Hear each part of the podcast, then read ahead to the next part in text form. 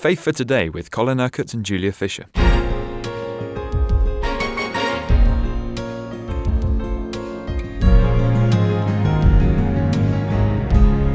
Our subject all this week has been living under God's authority, and you ended yesterday's programme by asking the question well, how do we do what God is commanding us to do?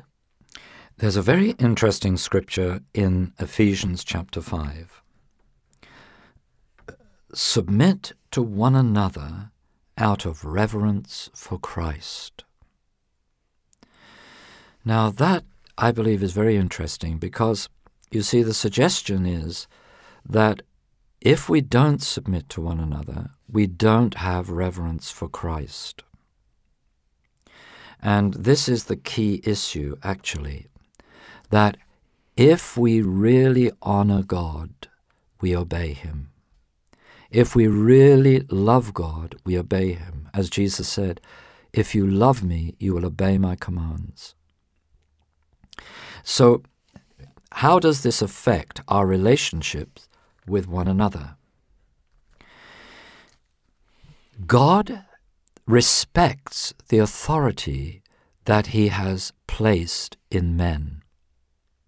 You remember that the scripture says that he has given certain gifts to the church.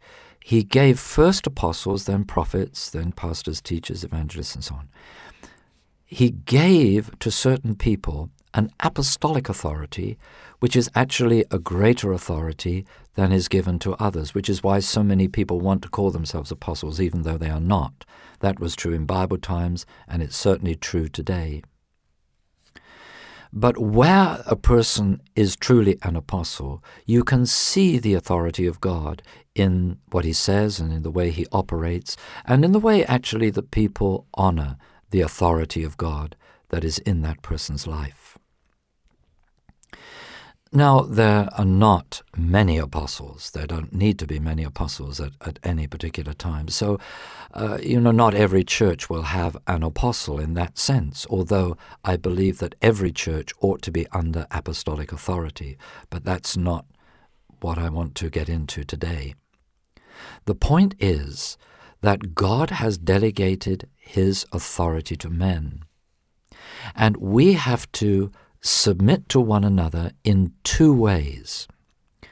We have to submit to the authority of those whom God has placed over us.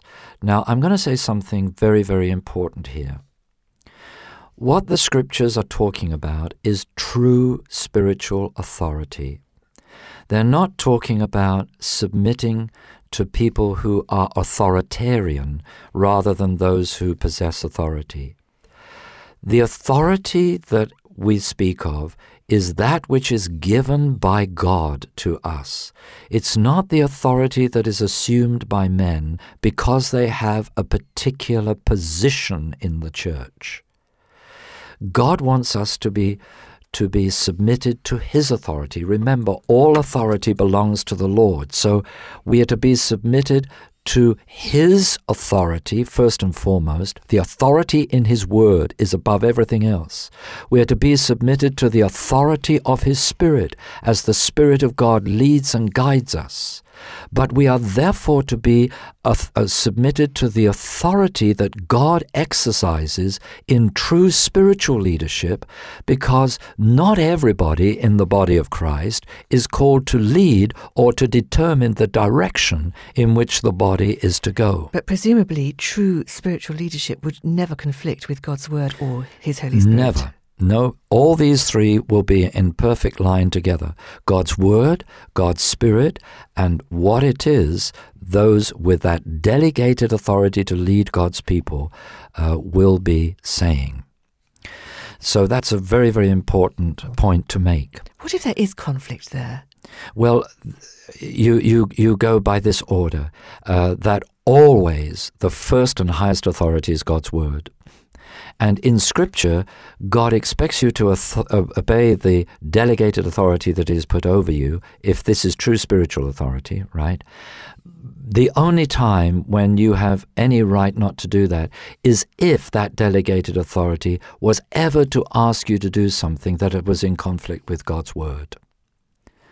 uh, because God's word is always the highest authority. And the Holy Spirit, of course, uh, always directs us to God's word. Jesus said that. He will remind you of everything I've said. He would take the word of God and declare it to you. So actually, you're not talking about blind obedience to, to one single human definitely, being. Definitely not. I'm saying that those who assume an authority like that claim the authority for themselves. They're not talking about God's authority in them.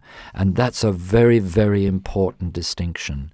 Because if God's authority is in a person, that is perceived by others, as it was with Jesus. The crowd recognized the authority of Jesus, even his opponents recognized the authority that he had. And if a person has real spiritual authority, they will recognize that. Even though they may not like what he says, they do recognize what he's speaking from God. I don't like that. I feel uncomfortable because it's challenged me, but I do realize that is the voice of God. Well, the crowd actually took great comfort from Jesus' authority, didn't they? Well, certainly, because all they were, were used to was religious authority. And can't you see the difference between religious authority and spiritual authority? You see, I'm talking about true spiritual authority, God's authority, because God is spirit, not the authority that is assumed by religion by by you know having a hierarchy of of people in some kind of pyramid. Whether it's a historic pyramid or a new pyramid it can still be a pyramid that actually restricts God's people. But I want to talk before we finish of another aspect of what it means to submit to one another out of reverence for Christ. Because it it means not only that we are to submit to those who are over us in the Lord, but we're to really be submitted to one another, to each other. Now, what, what is the, the secret of that? What, what does it really mean?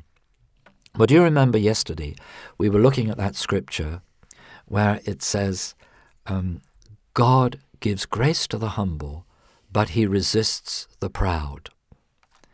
And you see, this is, this is the whole point that if we are humble before God because we recognize His authority, then His authority is delegated not only to us, but is manifested through us. Now, we also have to submit to one another out of reverence for Christ. In other words, um, we are to honor one another because your brother, your sister, carries the anointing of God. Now, I'm somebody who is obviously in a position of authority in my apostolic ministry, uh, especially within kingdom faith, although that is authority that has been recognized far beyond that. But you see, it's not an authority I claim for myself. It's an authority that others have seen and recognized because it's something that is God given. But at the same time, I have to and do respect the authority, the anointing of God in every believer. I'm not called to squash people with my authority. That's authoritarianism. But what I am called to do is to raise up people so that the authority of God can be released through them.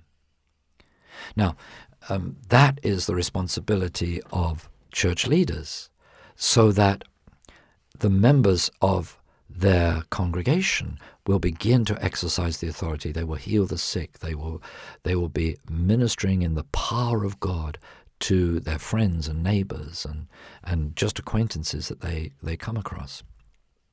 So it's very important that if they learn this sort of humility before one another, not a desire to be above others, not not wanting to be in positions of authority and recognition and leadership and all of that, but a real desire to serve. Can it be lonely? Um, well, Difficult. not not not what I'm talking about at present. You see, because uh, what did Jesus say? Now, remember, Jesus is the one who is the highest in the kingdom of God, the highest in the church. He's the head of the church. He he's he's the one who um, uh, actually has the greatest authority. But, he says, I come among you as one who serves. I did not come to be served, but to serve and to give my life as a ransom for many. So you see, how do we exercise this submission to one another out of reverence for Christ? We love and we serve one another. We love and we serve the brethren. We're not seeking dominance over other people. We want to humbly serve them. So Jesus asks the question Who is the greatest in the kingdom? And you see, his answer is the least, the most humble. And so you get this very strange thing. It's, it's strange because it is so much the opposite of the way authority operates in the world. That the most authoritative people are the most humble people. I say to people in kingdom faith, I have to exercise the highest authority here. So it's very important that I am the most humble person here. That I have to stay submitted to God broken, if you like, of any desire to please myself or to enhance myself or my position or anything like that. Not interested in that stuff. All I want to do is to honor God by serving Him, by serving the people. And uh, you see, it hasn't registered for a lot of believers in churches around the world that if you want to be a person of authority, if you want to be a person of power, then the secret is to be humbly submitted to God and submitted to others. You've been listening to Faith for Today, presented by Julia Fisher. This program is sponsored by Kingdom Faith. For further information, visit our website, kingdomfaith.com.